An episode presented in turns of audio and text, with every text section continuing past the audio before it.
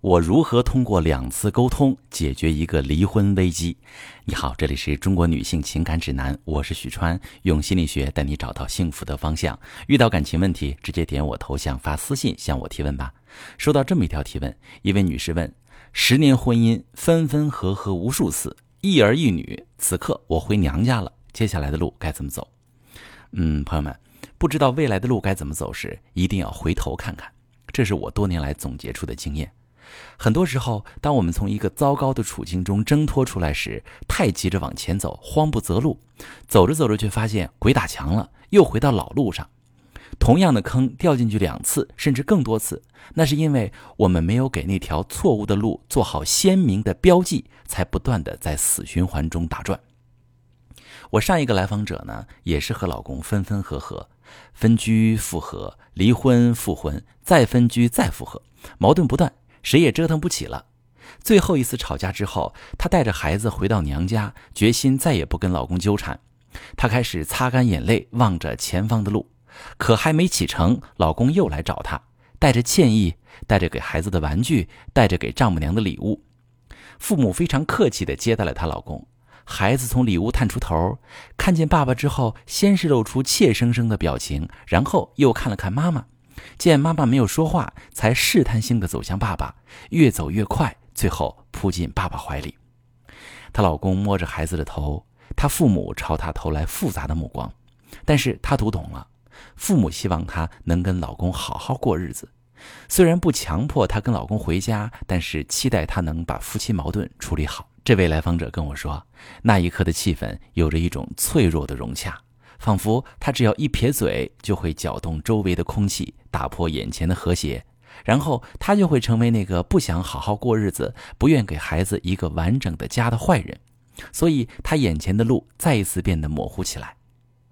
她和老公曾经是读博士时候的同门，都是导师最得意的学生，他们俩都属于骨子里特别要强的人。虽然当时在同一个组做科研项目，但是他们俩之间竞争大于合作。小冲突没少发生，可能也有互相欣赏的成分在里面，也可能是导师热心的撮合。拿到学位不久，他们俩就结婚了。他的脑海里一直储存着一个画面，就是临毕业的那年冬天，她老公站在实验室的窗边观察数据，冬日的一道暖阳洒在他的侧脸上，她忽然觉得眼前这个男生周身发着暖洋洋的光芒。可能是看得入神，对方忽然抬头望向他，对他露出一个腼腆的微笑。他跟我说，在后来婚后的每次筋疲力尽的争吵之后，她都觉得和老公的结合是彻头彻尾的错误。他们为各种事情争吵：什么时候生孩子，谁带孩子，谁该暂时牺牲事业，甚至谁负责的项目就是一个没前途的死局，根本不值得被支持。他们俩从来都是互不妥协，结果就是两败俱伤。但是每次分开之后，他都习惯单曲循环一首叫做《原谅》的歌。每次听到那句“我试着恨你，却想起你的笑容”，他眼前都会浮现出那个冬天老公在实验室窗前的笑容。他会哭，哭着哭着，怨恨慢慢溶解掉。当某天老公回来找她，她会再次和老公复合，直到新的冲突再次爆发。她问我这次到底该怎么办？究竟离开老公是对的，还是复合是对的？她说，尽管老公一再说他会更多的为我着想，他会控制情绪，遇到问题他会好好跟我商量，但是哪一次他不是这么说的呢？事实是，每一次复合都为更严重的撕裂埋下伏笔。我跟他说。你们俩总是重复相同的相处模式，当然就会导向相同的结果。前方其实不仅有分手和复合这两条路，还可以选择建立新的相处模式。而建立新的相处模式，第一步就是回头看看，做个复盘，把错误的模式标记出来。比方说，老公承诺他会控制情绪，说明他有这个主观愿望，而事到临头，他为什么做不到了呢？他失控的那个按钮在哪里？你不知道，你就会在无意识中按下这个按钮。当然，这不是你的错。我们每个人都有各自的脆弱点。当这个脆弱点被伴侣触痛的时候，我们就很难维持理性。我们会爆发，会竖起刺，会开启防御和攻击的模式，这时候就很难就事论事的解决分歧了。实际上，这对夫妻像大多数分分合合的夫妻一样，他们的每一次复合都是基于十分感性的因素。他们都是很优秀的人，本性也都很善良。他们在情绪降温之后，会想起对方的好，也各自下了更加包容对方的决心。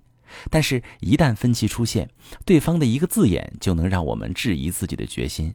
比如，一方说：“难道你就不能如何如何吗？”另一方本能就会想：“凭什么？”而真正扎实的复合，一定是基于理性的。上一个矛盾，一方决定妥协了，这根本不算是理性解决了问题。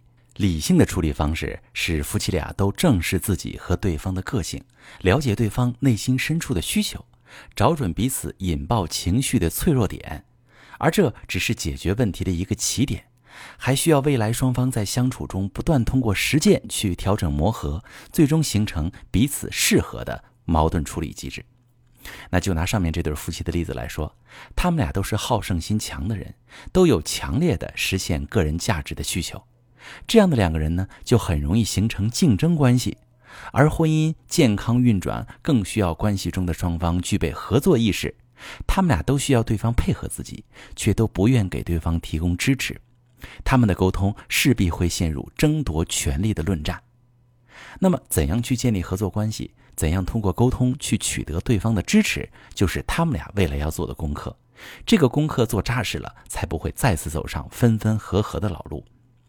今天说这个例子，就是想要告诉各位正在处理婚姻危机的朋友们：当我们无法看清前面的路要怎么走时，就回头看看，梳理两个人过去的相处，判断矛盾根源在哪里，能否被解决。如果能解决，那么一起配合解决，往修复的路上走；如果不能解决，就不要再重蹈覆辙了。我是许川，如果你正在经历感情问题、婚姻危机，可以点我的头像。把你的问题发私信告诉我，我来帮你解决。如果你的朋友有感情问题、婚姻危机，把我的节目发给他，我们一起帮助他。喜欢我的节目就订阅我、关注我，我们一起做更好的自己。